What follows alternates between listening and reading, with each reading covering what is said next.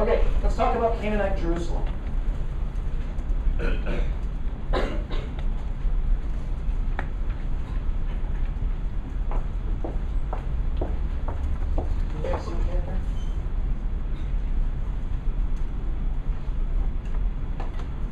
Is that too dark if I do that? Yeah. Then I won't. All right. Contrary to what you might think, uh, the Jews, the Israelites, wa- weren't always in Jerusalem. There, there was a time that there were people before what we know as Jews, Christians, and Muslims were in Jerusalem. And so that's what we're going to talk about today, basically the early history of Jerusalem. Before David, and David, you're always kind of a nice round number, about 1000 BCE. There should be an E after that C. By the way, um, you guys know the difference between BC and BCE and AD? Anytime I refer to BCE, that's BC. BC is usually used before Christ, but not everybody's a Christian, or science certainly doesn't date things that way. But they don't want to renumber all their calendars, right? So what science uses is BCE, and they call it before the Common Era, and they just say, all right, sometime around that time that that guy named Christ was living, we'll, we'll cut it off. Now, you should know that Christ was born, Jesus, this guy named Jesus from Nazareth, was born when? No, something like 5 to 8 BC. So Jesus was actually born before Christ. Think about that. Jesus was born somewhere between 5 and 8 BC. I wrote an article on this uh, on, on the web. It's on a, on a, a website called uh, Bible and Interpretation, and I explain how we get this. I can't do it here in this class, it takes up too much time. But basically, Herod the Great died in 4 BC, and according to the tradition, Jesus was born while Herod the Great was alive. So Jesus had to have been born sometime 5 to 7 BC. This is why I say it's not really tied to Jesus. It's just kind of a nice rough number. So when you hear me say BCE, that's BC. When you hear me when you hear me say CE, that's AD, Anno Domini, right? Year of our Lord. The problem was the Pope who was redoing the calendar messed up. He forgot to count a year and he didn't set it right. So and then they changed calendars, blah blah blah. All that is to say, Jesus was born sometime five and eight BCE. Uh, but we still use the BCE and CE as, as our dates. So when you see this, it's BCE and BC are the same thing, CE and AD are the same thing. And on Wikipedia, don't go changing all my BCEs and CEs to AD and BC because you think it's some kind of religious statement. It's not. It's science. So, all right. Enough said about that. Jerusalem before David. We actually have evidence in the Chalcolithic period. This is like 4000 BCE, right? Um, of settlements, and that, and we have continuous settlement at this site all the way down through to today. So you've got 6,000 years of settlement in this place we now call Jerusalem. Um, why did they choose to settle this town? Um, one, we've talked about there was water, not a lot of water, probably only enough water to support about 2,500 people. Not a lot of water in the Gihon Spring um, in Emek Refaim, you have, you have uh, the capacity for agriculture, and of course you do have a little watershed highway. Uh, basically, Jerusalem sits in the mountains, and, and, we saw this on the map.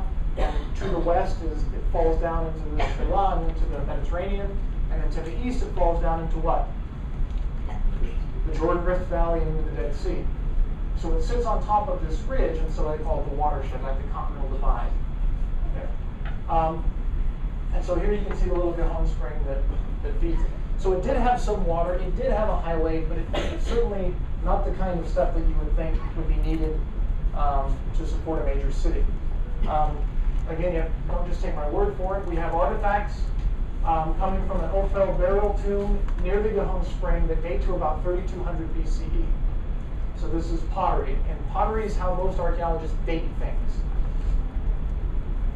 I don't mean like would you like to go out to dinner? I mean, they, they use pottery to date uh, remains, right?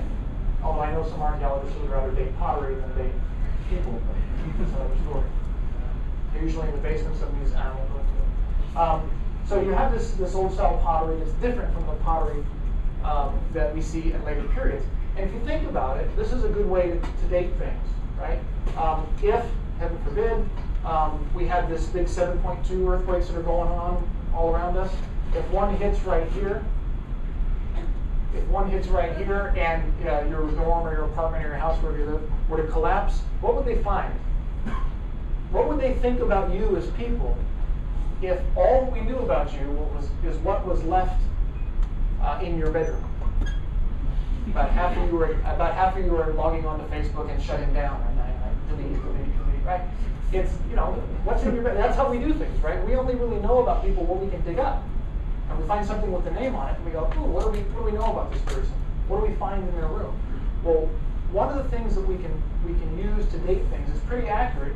Is pottery, right? So if we found a site that had a bunch of uh, goldenrod and avocado colored Tupperware that's different than what we have today, right? We have now we have Ziploc containers, plastics, or or if you've ever registered for or had a parent register for uh, for a wedding, right? And they register for different plates. China uh, plates, silverware, things evolve over time, right? That's you know we used to use goblets and you know big heavy utensils, and now we have fine utensils, and they get cheaper and easier to make. So pottery is, and this has been the case for a long, long time. Styles change. We can use pottery to date certain things. And that's just a, uh, how does it do this? One of these days I'll be smart enough to do it ahead of time. Okay. Some of the other things we found in Jerusalem that tells us a little bit about the early history are execration texts. Okay? These date to about 1900 BCE.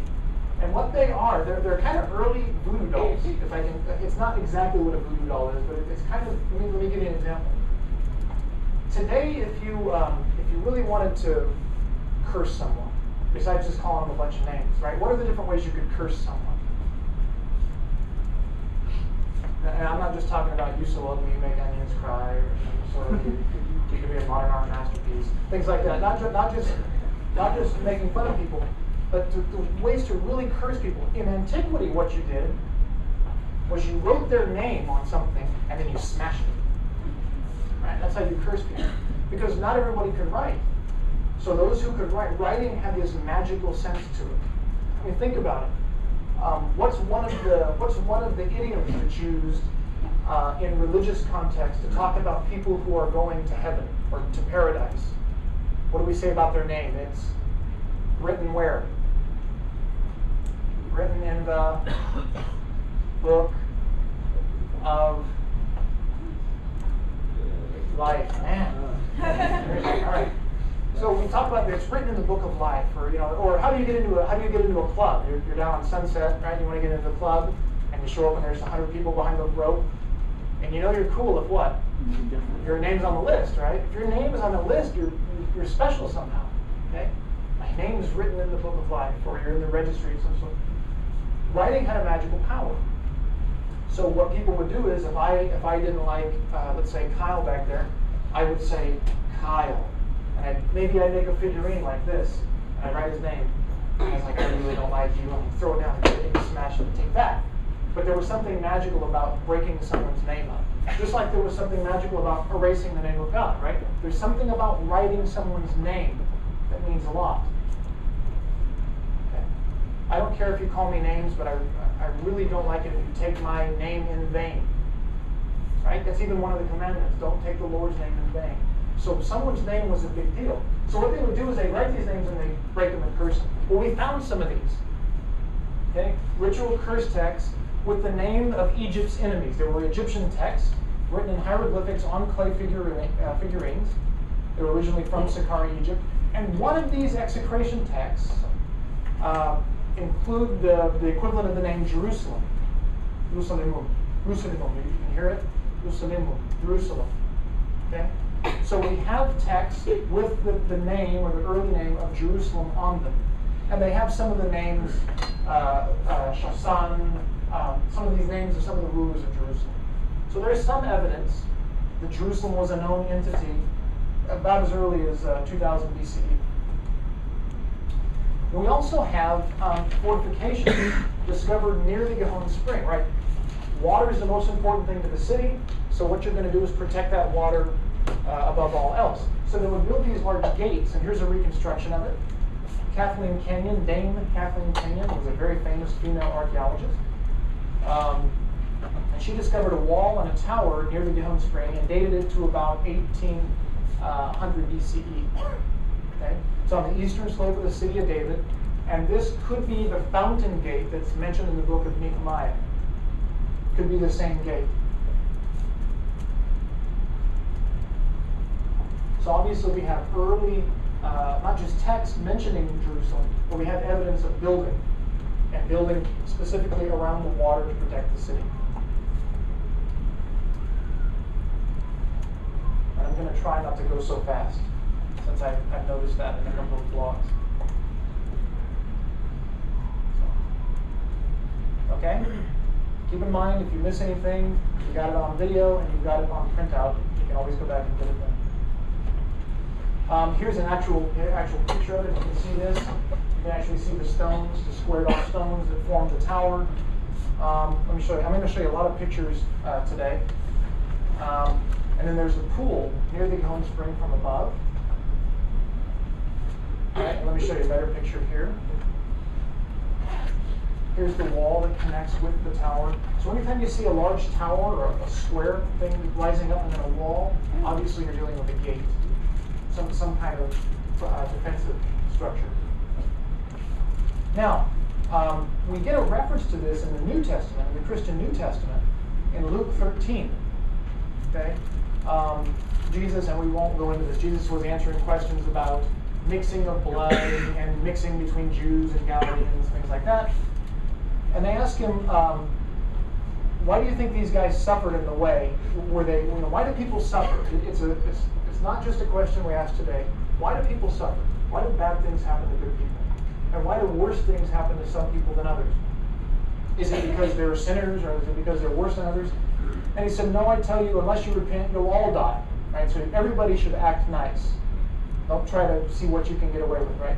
Um, or those 18 who were killed when the Tower of Siloam fell on them. Right? So apparently there was a tradition that said, boy, you must be really sinful. You must have done something really bad if you're walking by a wall and it just falls on you and kills you. Right? You must have done something really bad for you know, God to go push the tower. But all I, all I want to point out is there's a reference to the Tower of Siloam um, there in Luke 13.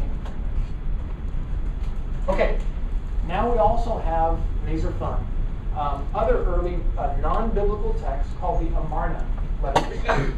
the Tel El Amarna from Egypt letters. They're written, this one, uh, some of them are written about 1350 BCE, and they're written in cuneiform. You guys know cuneiform? You can take this as a language here. You can take the different, you know, you can take Sumerian and Akkadian and these things.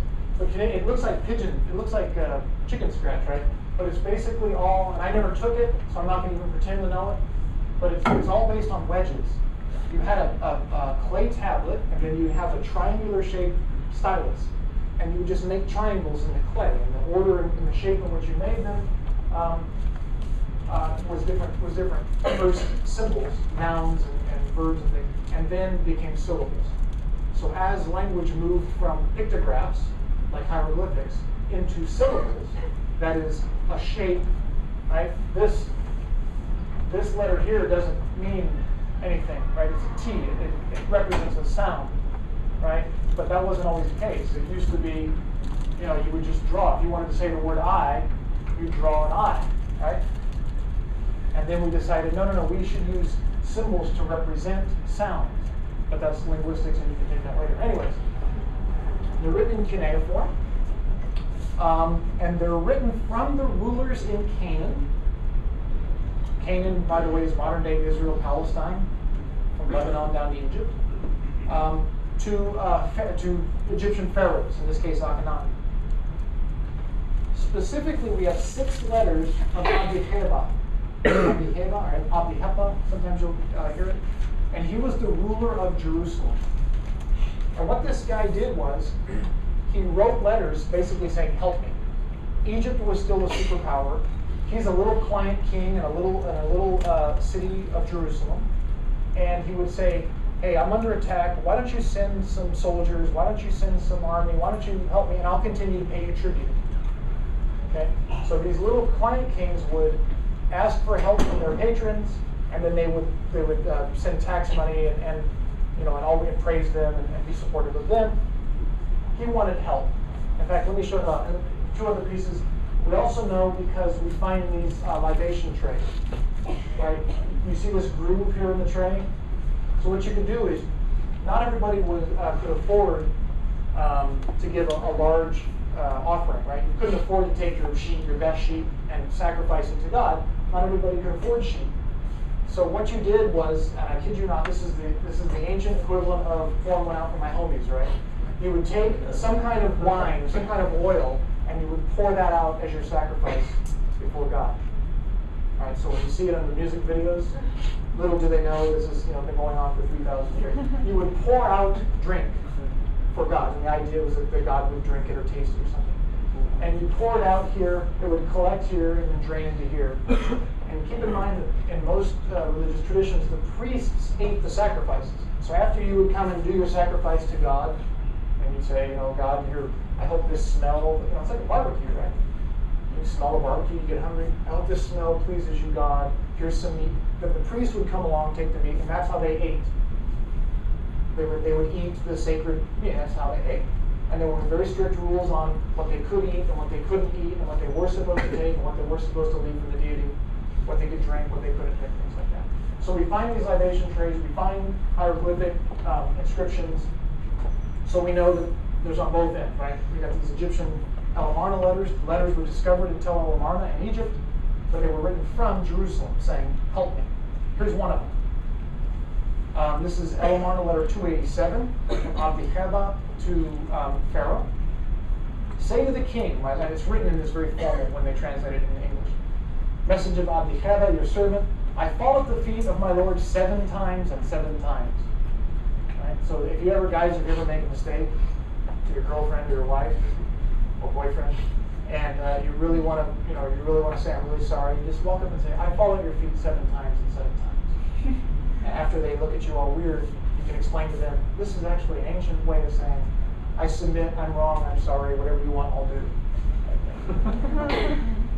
Uh, consider the entire affair, and I won't go into it, blah, blah, blah, blah. All these guys are attacking. And they're attacking, and there are some references to some other cities Gezer, Ashkelon, Ashkelon, uh, Lachish, Lachish. These are big, major cities, bigger and more important than Jerusalem at the time. And look, they're coming and taking these cities. Um, uh, so make a king, he's, he's begging the Pharaoh, provide archers and send the archers against these men that commit crimes against the king, my lord. If this year there are archers, then the lands and the Hazanu, these are the other kings, will belong to the king. Basically, if you don't help me, these other guys are going to take your land. So he's trying to talk them into sending some help, right? And, and his argument is, if I'm not king anymore, if I get defeated, these guys aren't going to serve you like I serve you. So help me, right?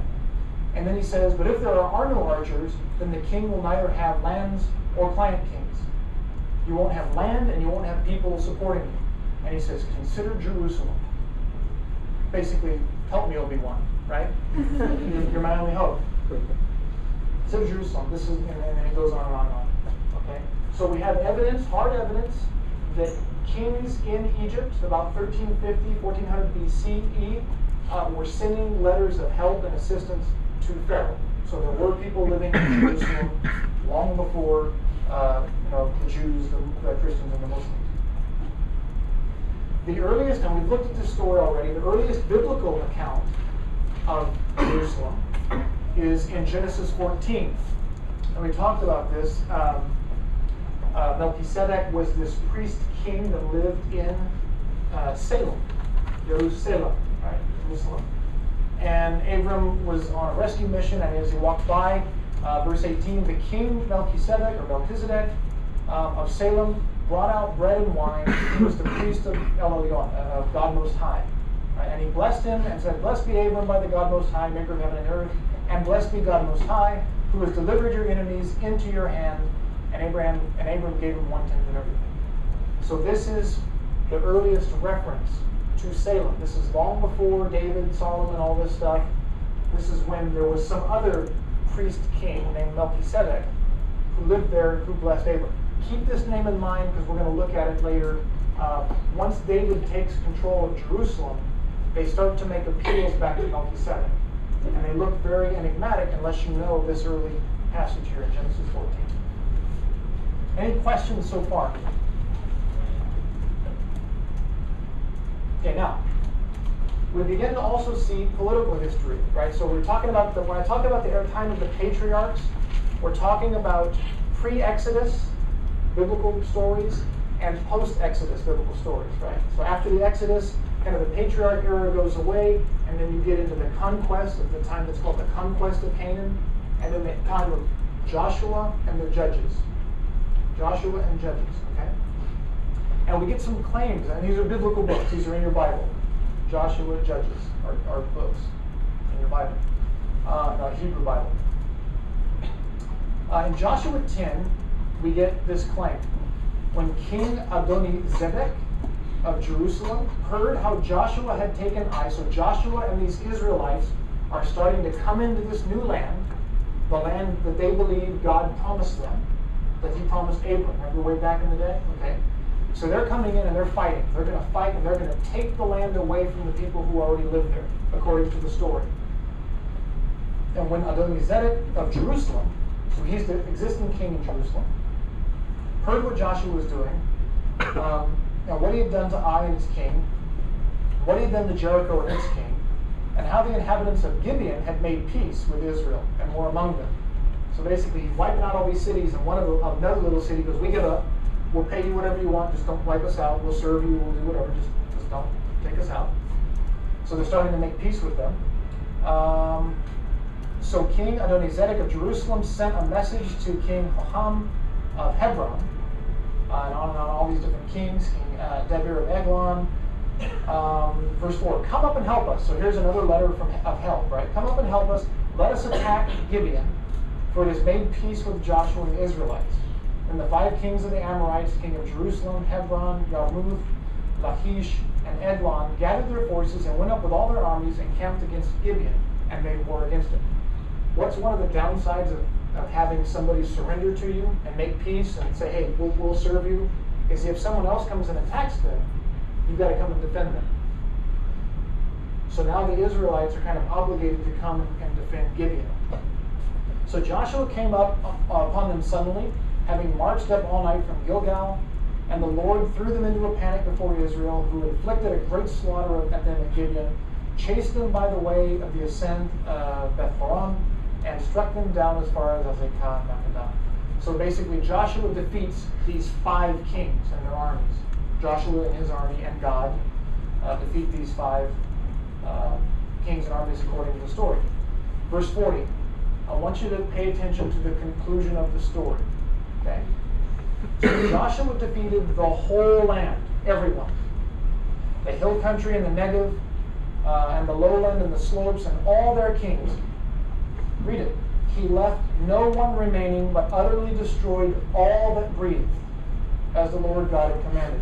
Is there any question what Joshua did according to the story in the Bible, right? In Joshua chapter 10. He killed everyone. He, it's, it, is, it really is this idea of ethnic cleansing. They went in and wiped out everyone. They were commanded, they believed by God, to wipe everyone out. You take no prisoners, with that one exception of Gibeon. They didn't wipe out, they made peace with them.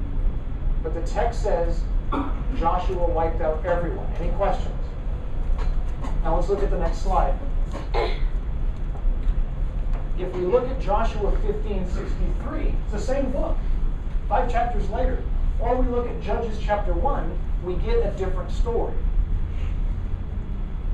So Joshua chapter 10 says he wiped out everyone, no one left was breathing, right? No, no one breathing left. Um, let me jump ahead one slide and come back to this one. Okay, let me jump ahead one slide. Here's Joshua, just five chapters in the same book, same Bible, right? But the people of Judah could not drive out the Jebusites, the inhabitants of Jerusalem. So the Jebusites live with the people of Judah in Jerusalem to this day. Now, which one is right? Joshua 10, where the text obviously says that Joshua wiped everyone out, or Joshua 15, where he says, yeah, but there were some people he left behind. Or how about the next book, the book of Judges, chapter 1? After the death of Joshua, the Israelites inquired of the Lord, Who shall go up for us against the Canaanites and fight against them? Wait, time out. I thought there were no more Canaanites. Joshua 10 said he wiped them all out, but not according to Judges 1. Look at verse 8. The people of Judah fought against Jerusalem and took it. They put it to the sword and set it on fire. So scholars, obviously, and a lot of people have problems with this because one text in the Bible claims that they wiped everybody out, and two other texts say, nah, well, they, they missed some. Okay? And it appears that some of them were missed, right? Look at verse 21. But the Benjamites did not drive out the Jebusites, right? Who lived in Jerusalem. So the Jebusites lived in Jerusalem along the Benjamites to this day. So you've got one text saying he wiped them out, and one text saying he didn't wipe them out. And uh, archaeologically and historically, we have to go with he didn't wipe them all out. The, the claim made in Joshua 10 was some idealistic claim about how powerful God was, but it wasn't historically true because not only does the Bible refute it, but you've got archaeological evidence. You've got people living in Jerusalem. And when we get to Second Samuel, pardon me, uh, the books of Samuel repeated in Chronicles, we said that David has to conquer Jerusalem again. Right? So there's lots of text about the conquest of Jerusalem. Let me go back to that earlier slide. There are three models, if you will, of how the people that call themselves the Israelites or the Jews got to this land called Israel. Okay? And one is the conquest or non-conquest, which is what we've just looked at. Okay? The idea being that a foreign people either came out of Egypt after the Exodus or came from somewhere and came in and conquered the land. And obviously that has gone on for ages. There have always been people, as long as there have been different peoples, there have been people conquering other peoples. And the Bible gives us, the Hebrew Bible tells us that's how the Israelites got into the land. They took it from someone else. Okay. But other scholars have argued, well, you can't just trust what the biblical text says. Um, there's archaeological evidence that says that what we know to be the Israelites may have slowly migrated over a long period of time. Some of that evidence includes uh, when Kathleen Kenyon, we already mentioned her as, as an uh, archaeologist in Jerusalem, uh, when she was digging uh, at Jericho, she found a destruction layer of Jericho, but it didn't coincide with anywhere near the dates that these Israelites were said to have come in and do this. So yeah, the city was burned to the ground, but it may have been burned to the ground long before, or it may have been burned to the ground long after. So they, they said, and then with the other changes in settlement patterns and with pottery, um, it looks as if, some people argue in some places, that these guys migrated there over a couple hundred years, and then that's how they got there. So it wasn't an immediate quick conquest, it was a long migration. And still others argue that the people who call themselves the Israelites in Canaan were always there. It was some kind of internal rebellion or redefinition of the people. So they were Amorites or Canaanites, right? Um, and just over a period of time, they began to distinguish themselves from other Canaanites, right? This happens, right? People, uh, very white people, live in, I don't know, England and Scotland and Ireland. And it's kind of all the same descent, but over a couple hundred years they begin to identify differently as different peoples, right? So you have the Irish with their own accent, and you have the, the Scots and the English French. Even though they're all kind of descended from the same people, they kind of see themselves as different. And some uh, archaeologists argue that's what happened. Over time, some of these Canaanites or Amorites began to just see themselves as different from the people in the north or from the people in the south. And they changed their name and became what we know as Israelites, and then invented or uh, inherited some stories of conquest, and that became the history that we have in the Bible. Obviously, if you believe that the Bible is the Word of God, or you believe that it's historically true, um, you, you wouldn't like that. But that's what a lot of the evidence says.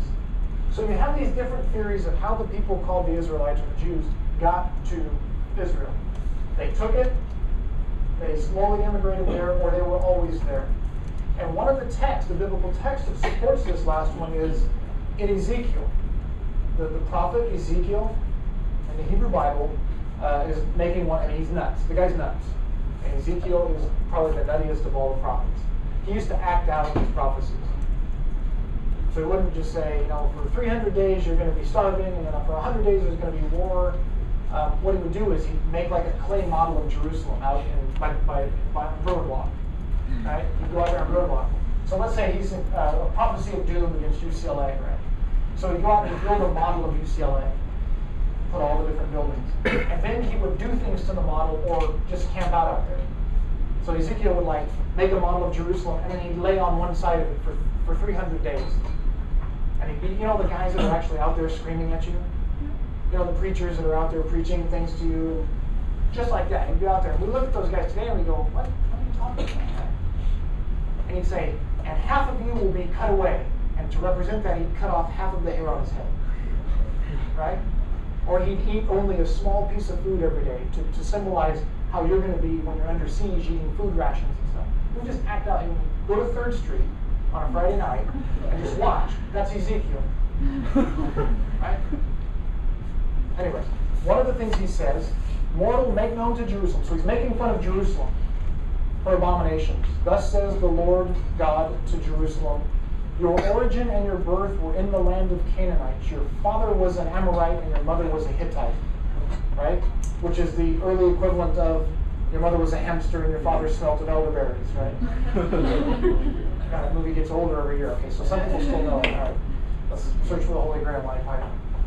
Um, yeah, he basically says your mother was a Canaanite, your father was an Amorite, or your, your father was an Amorite, your mother was a Hittite. And then later on he says it again, your mother was a Hittite, and your father was an Amorite. Which tells us something, right? He's making fun of Jerusalem, saying, yeah, you weren't always there. In fact, I know who your parents were. I know where you came from, the Hittites and the Amorites. Those were peoples that were already there in the land. All right, that's it. Any questions? And we already looked at this slide here. And let me actually show you the conquest of Jerusalem. This is the last slide, slide of this lecture, and we'll talk about David. Okay. Um, yes? Yeah, I, I think that's a possibility as well. I think that there's very clear evidence that some of the peoples who came to be known as the Israelites were already there. I think there's very clear evidence that some of the peoples that came to be known as the Israelites migrated there and there is evidence of some battles being fought. But remember, uh, as is with politics and as is with religion, a lot of times trying to think through all of the different intricacies is too difficult for a lot of people, or they're too lazy to do it, or whatever. I mean, when it comes when we get to an election year, right? Very few people take the time to listen to NPR and, to, and think, well, well, what the Democrat says on here is on one hand that's good, but on the other hand that's bad. Let me see what the other Republican says. Let me see what the other Democrat says. A lot of times, what do you hear on the ads? Do you hear that? No, they don't have time. So they try to give it to you in 30 seconds. So and so, you know, uh, uh, Jerry Brown is Satan. He is the devil, right? You get this deep voice and you see flames in the background. He raised your taxes. He'll do it again. there might be some truth to that, but he also might have done some good things. But in a political year, you just hear these sweeping all or none claims. And the Bible tends to do that as well. So that's why you get Joshua 10. And everyone was destroyed, and everything that God promised came true. And then five chapters later it says, okay, but you know, there, there were some people who still live there. So it's probably a combination of both. Good question. Let's talk about the conquest of Jebus, or the Jebusite city, which is one of the names of Jerusalem before David took it. Um, anytime you see me put things in parallel, remember I told you earlier Chronicles repeats the books of Samuel and Kings. So on the right you have, and so obviously Chronicles is written after the books of Samuel and Kings. So on the left you have the story as it as it comes to us in 2 Samuel 5, and on the right you have the story as it comes to us in Second Chronicles. Okay? And here's the quick story, and then I'll show you some pictures. The king and his men marched to Jerusalem against the Jebusites the inhabitants of the land, who said to David, You will not come in here, even the blind and the lame will turn you back. There was already this idea that Jerusalem was an impenetrable city. So he says, even the blind, and they weren't into political correctness, obviously, 3,000 years ago. Um, they said, even our blind and our lame can repel you from the city. So they were taunting them, right? There's a lot of taunting. There are some great, some of the best texts in the Bible are taunts. They're hilarious. They're hilarious. And we'll look at one when we talk about Hezekiah. Um, it's uh, yeah, it's fun. It's fun. When, when we teach Hebrew, these are the texts that everybody remembers because you get to say, you know, bad words. And that's the one thing I always want to do, know, to do in a foreign language, right? Hello, goodbye, and F you, and stuff like that. Um, we'll not come in here. And David, uh, thinking David can't get in here. So they were taunting them, right? Uh, nevertheless, David took the stronghold of Zion, which is what they called it, which is now the city of David, which we're going to look at in a second. And David, how did he conquer it? David said, Um, whoever would strike down the Jebusites, let him go up the water shaft to attack the lame and the blind. Those whom David hates, basically, he's taunting them back. Okay, well, we'll take on your lame your blind and everyone else, right? Therefore, it is said, the blind and the lame, they have this expression. David occupied the stronghold and named it the city of David. David built the city around from the Millo inward. Okay? And over here in Chronicles, you get a few extra details. That the city is called Jebus, not Jerusalem. Before it was Jerusalem, it was called Jebus, or the Jebusite city. And um, whoever attacks the Jebusites, the reward is he gets to be the commander of the army, right? And Joab, or Joab, um, went up first. He became the chief. So we get the name, not only what the city was before it was called Jerusalem, but the name of the guy who actually climbed up the water shaft, the reverse Shawshank Redemption, right? Climbed up the water shaft and took out the city. And surprise, surprise, David made him the commander of the army for his bravery, for his strategery, right? For all these different things. You guys, strategic, that, that's a joke on now? Will Ferrell, George Bush, okay. Uh, for his strategic nature, for his uh, bravery. Any questions? So this is where we'll leave off the pre-Canaanite. And now we'll talk about David's Jerusalem. Any questions before we move on?